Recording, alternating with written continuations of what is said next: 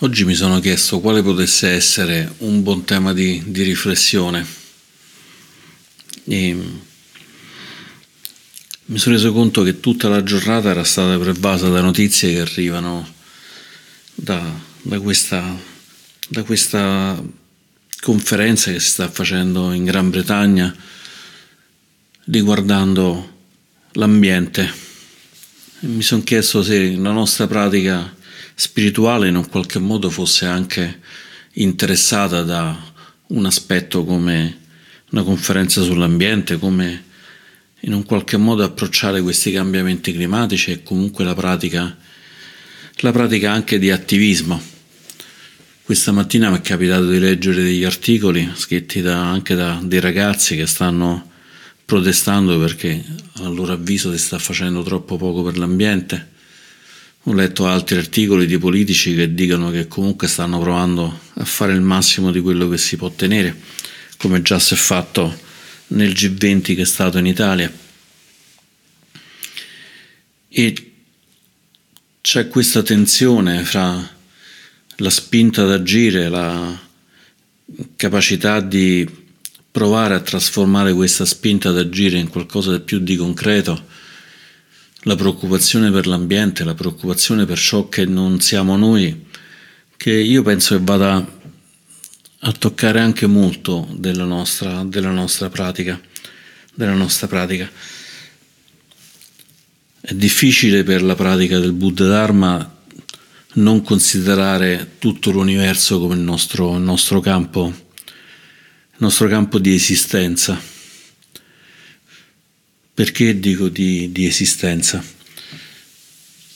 Perché nel momento in cui riusciamo a toccare con pienezza l'interesse, il fatto che non siamo scollegati da tutto il resto, non siamo persone separate da, dalle piante, persone separate dagli animali, persone separate dalla terra, allora ci rendiamo conto che in realtà noi siamo esattamente parte di tutte quante queste cose. Il linguaggio è uno strumento eccezionale che ci ha permesso di, di raggiungere un livello di socialità, un livello di organizzazione che nessun altro animale ha mai avuto, anche altri animali che hanno delle forme di linguaggio più semplici però al tempo stesso il linguaggio può diventare un grande inganno. Ad esempio quando noi diciamo ci siamo noi e la natura sembra come se esistessero due cose completamente, completamente diverse, come se gli uomini non fossero stati creati a partire da delle condizioni all'interno di tutto quanto il resto e così come se noi non fossimo parte noi stessi della natura con la nostra realtà animale, con la nostra realtà corporea, con il nostro agire su quello che sta succedendo. Oggi una delle notizie che ho letto è incredibile che nel, nell'ultimo periodo, parliamo di più o meno degli ultimi 200 anni, 150 anni, si sono perse qualcosa come il 70%, il 67% delle specie. Siamo riusciti a creare un universo in cui stiamo facendo stiamo facendo semplicemente morire tutte quante le altre specie. E per questo ci vuole veramente poco per accorgerci quanto questo sia vero. Semplicemente viaggiando in automobile, in autostrada, una volta era tipico che l'automobile si spiaccicassero tutti quanti gli insetti e quindi la macchina si sporcasse molto, bisognava continuamente pulire il vetro da queste catombe che avveniva.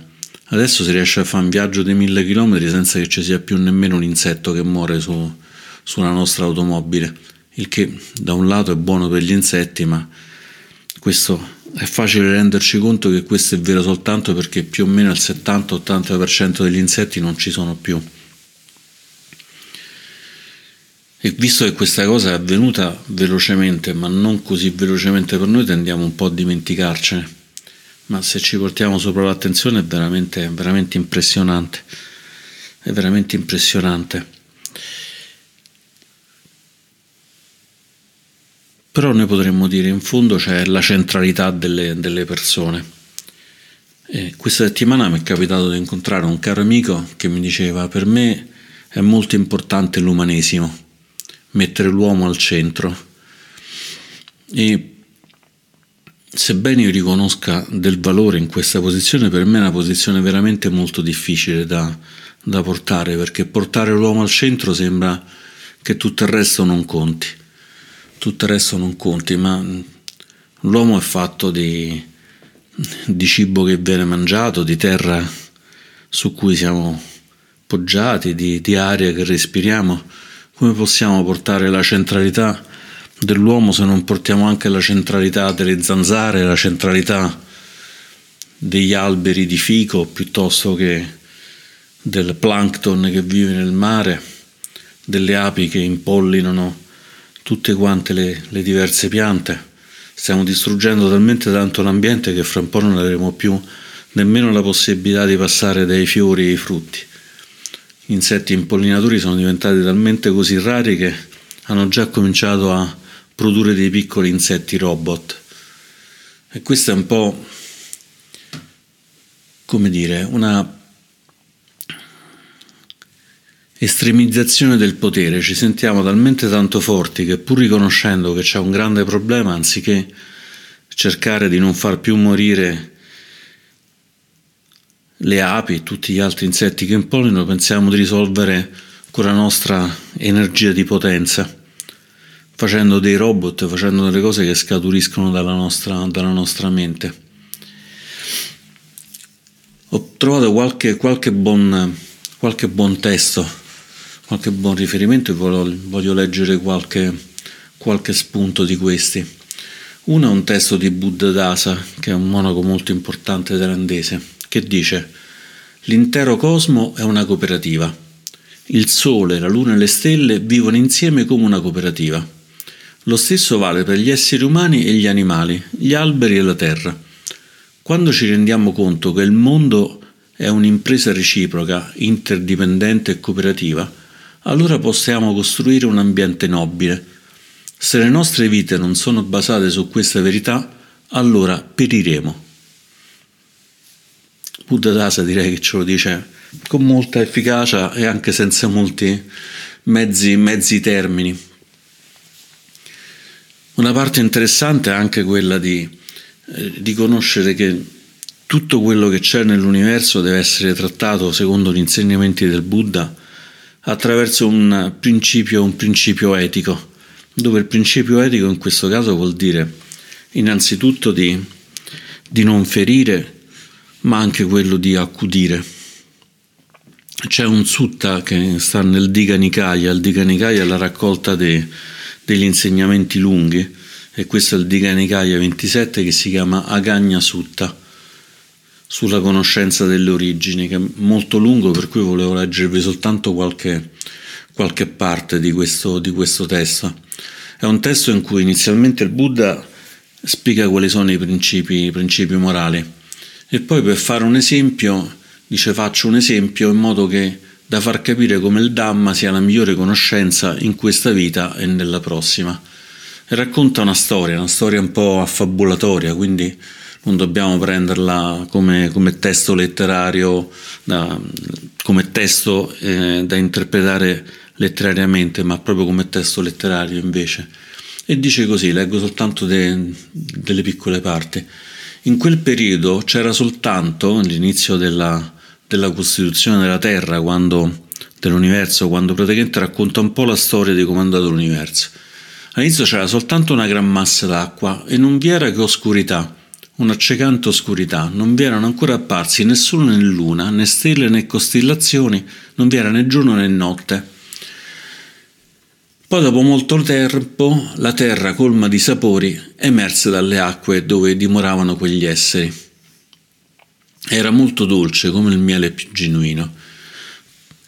Poi un essere molto avido disse Cos'è questo? e assaggiò con le dita la terra colma di sapori Così facendo fu preda del gusto e la brama sorse in lui. Poi altri esseri, imitando il gesto di quel primo essere, assaggiarono anche loro la terra con, la dita, con le dita riempendosi di sapori. Così anche loro diventarono preda del gusto e la brama sorse in loro. Così iniziarono a nutrirsi di pezzi di terra con le loro mani. Il risultato di questa azione fu che persero la facoltà di emettere la luce. Apparvero la luna e il sole, così come il giorno e la notte, i mesi, le settimane, gli anni e le stagioni. Da quell'estensione il mondo si generò. Quindi in questa storia il mondo si genera nel momento in cui un essere avido prende delle cose, quasi rubasse delle cose dalla, dalla terra. E così poi continua questa, questa storia raccontando di progressivo mangiare e prendere contatto finché non, non successe che un essere colmo di avidità, mentre badava al suo appezzamento, occupò un altro appezzamento che non gli apparteneva, godendo dei suoi frutti. Così lo sorpresero e gli dissero: Hai compiuto un'azione malvagia, ti sei impossessato di un appezzamento che non apparteneva. Non commettere mai più un'azione del genere.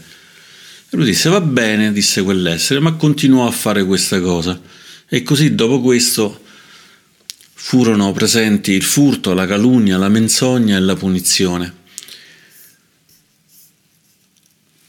Ed è evidente che in questo insegnamento del Buddha va su due, su due filoni su due filoni, un lato che è l'etica che in un qualche modo è anche determinata direttamente dall'universo. Non si sa bene se ci sia prima l'universo o prima l'etica in questa, in questa storia. E l'altra è quella di appropriazione.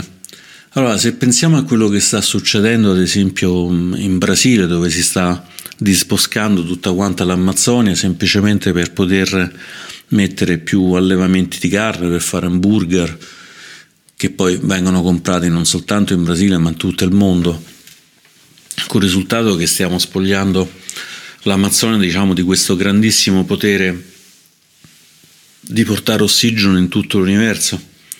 Mi è capitato di vedere proprio una mostra sull'Amazzonia di recente con delle foto magnifiche di Salgado un fotografo eccezionale, in cui ho scoperto che non solo l'Amazzonia è fondamentale per l'aria, ma addirittura porta acqua in praticamente tutta quanta l'America, sia il Nord America che il Sud America.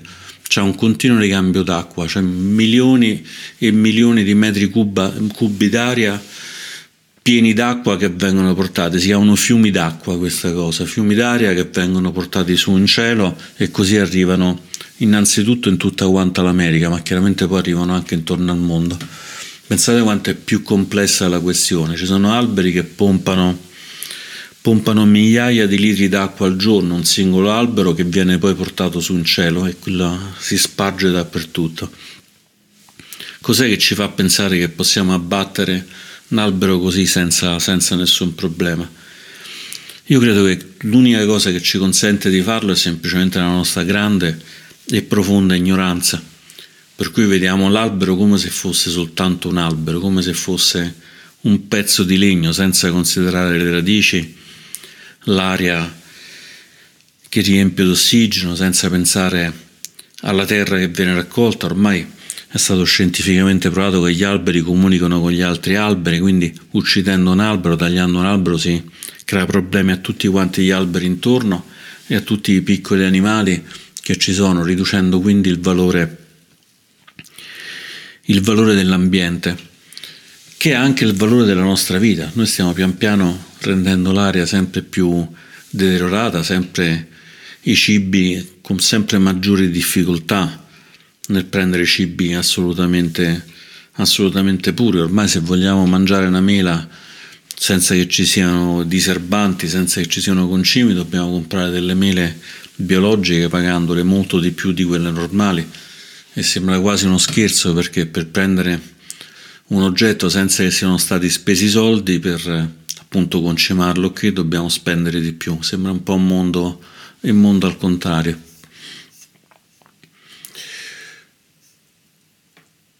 un po' un aspetto molto, molto importante che, che possiamo riconoscere è anche il fatto legato sia al karma che alla rinascita. C'è una, una, bella espressione che possiamo andare a, a, prendere, sempre di questi testi che ho trovato, in cui questo è ripreso da un sutra, da un sutra Mahayana, quindi da un sutra in sanscrito, dall'Ankatara Sutta, in cui c'è questo pezzettino che però è particolarmente, particolarmente pregnante, che dice questo, l'Ankavatara Sutra. Nel lungo corso della rinascita non c'è nessuno tra gli esseri viventi con forma che non sia stato madre, padre, fratello, sorella, figlio o figlia o qualche altro tipo di parentela. Essendo connessi con il processo della nascita, si è parenti di tutti gli animali selvatici e domestici, uccelli e gli esseri nati dal grembo materno. E qui scatta qualcosa di significativo. Che distanza c'è di rapporto fra, di parentela fra noi e una zanzara? Che rapporto di parentela c'è fra noi e il gatto che stiamo accudendo o la pianta che stiamo innaffiando? E questo cambia decisamente, diciamo, il paradigma. Cambia il paradigma perché non siamo più noi lontani dal gatto, lontani dalla zanzara, lontano dal pianta, dalla, dalla pianta ornamentale o dall'albero dell'Amazzonia, ma siamo tutti parenti di quest'albero, di quella zanzara, di un rinoceronte che sta in questo momento in Africa soffrendo, che sta scomparendo. Allora, come ci preoccupiamo dei nostri parenti, dei nostri persone più care, forse ci dovremmo preoccupare esattamente allo stesso modo, proprio perché sono esattamente la stessa, la stessa cosa. Il Dalai Lama, probabilmente proprio prendendo spunto da questa idea, ha detto se sviluppiamo qualità buone e premurose nella nostra mente, le nostre attività cesseranno naturalmente di minacciare la sopravvivenza della vita sulla Terra. Anche in questo caso è forte il passaggio da, dall'etica all'azione. Noi per migliorare diciamo, lo stato della Terra cosa dobbiamo fare? Dobbiamo sviluppare qualità buone e premurose buone e premurose che nascono da questo senso di gentilezza amorevole. Quando noi pratichiamo la gentilezza amorevole, riconosciamo che portiamo gentilezza amorevole non soltanto in noi, non soltanto nei nostri cari, ma in tutti gli esseri. Noi spesso ci focalizziamo sulle cose più complicate, quando diciamo che i nostri genitori possono star bene, felici, senza problemi, Talvolta questa è una cosa che ci crea problemi perché abbiamo un rapporto difficile con i genitori e quindi quello ci destabilizza. O così quando diciamo queste aspirazioni anche con le altre persone, le persone difficili, diciamo che possa star bene, allora lì mm, questa ci piace poco. Ma nella meditazione di Metta c'è anche questa cosa di portare gentilezza amorevole a tutti gli esseri. E tutti gli esseri non significa soltanto tutte le persone, ma significa anche tutti gli animali, i batteri, il plankton, a tutti quanti, a tutti quanti gli esseri, perché in qualche modo c'è questo riconoscimento di, di unicità, di, di essere uno, di essere la stessa cosa, c'è questo riconoscimento di ekaggata, di unificazione che c'è fra noi e tutti quanti gli esseri addirittura anche agli esseri che non vediamo.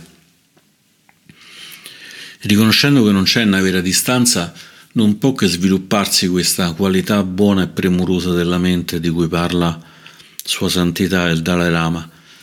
E se abbiamo questa, questa premura, allora sappiamo che se tagliamo un albero di troppo, se buttiamo dei diserbanti nella terra, se coltiviamo in un modo feroce la terra in modo da sfruttare al massimo, poi alla fine non riusciamo più a vivere.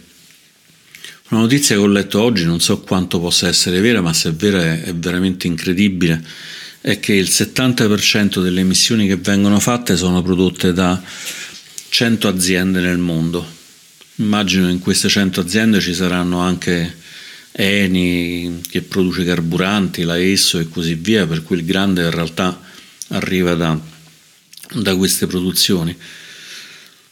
È un po' la legge di Pareto dell'80-20, in questo caso 100 aziende che producono il 70% delle emissioni.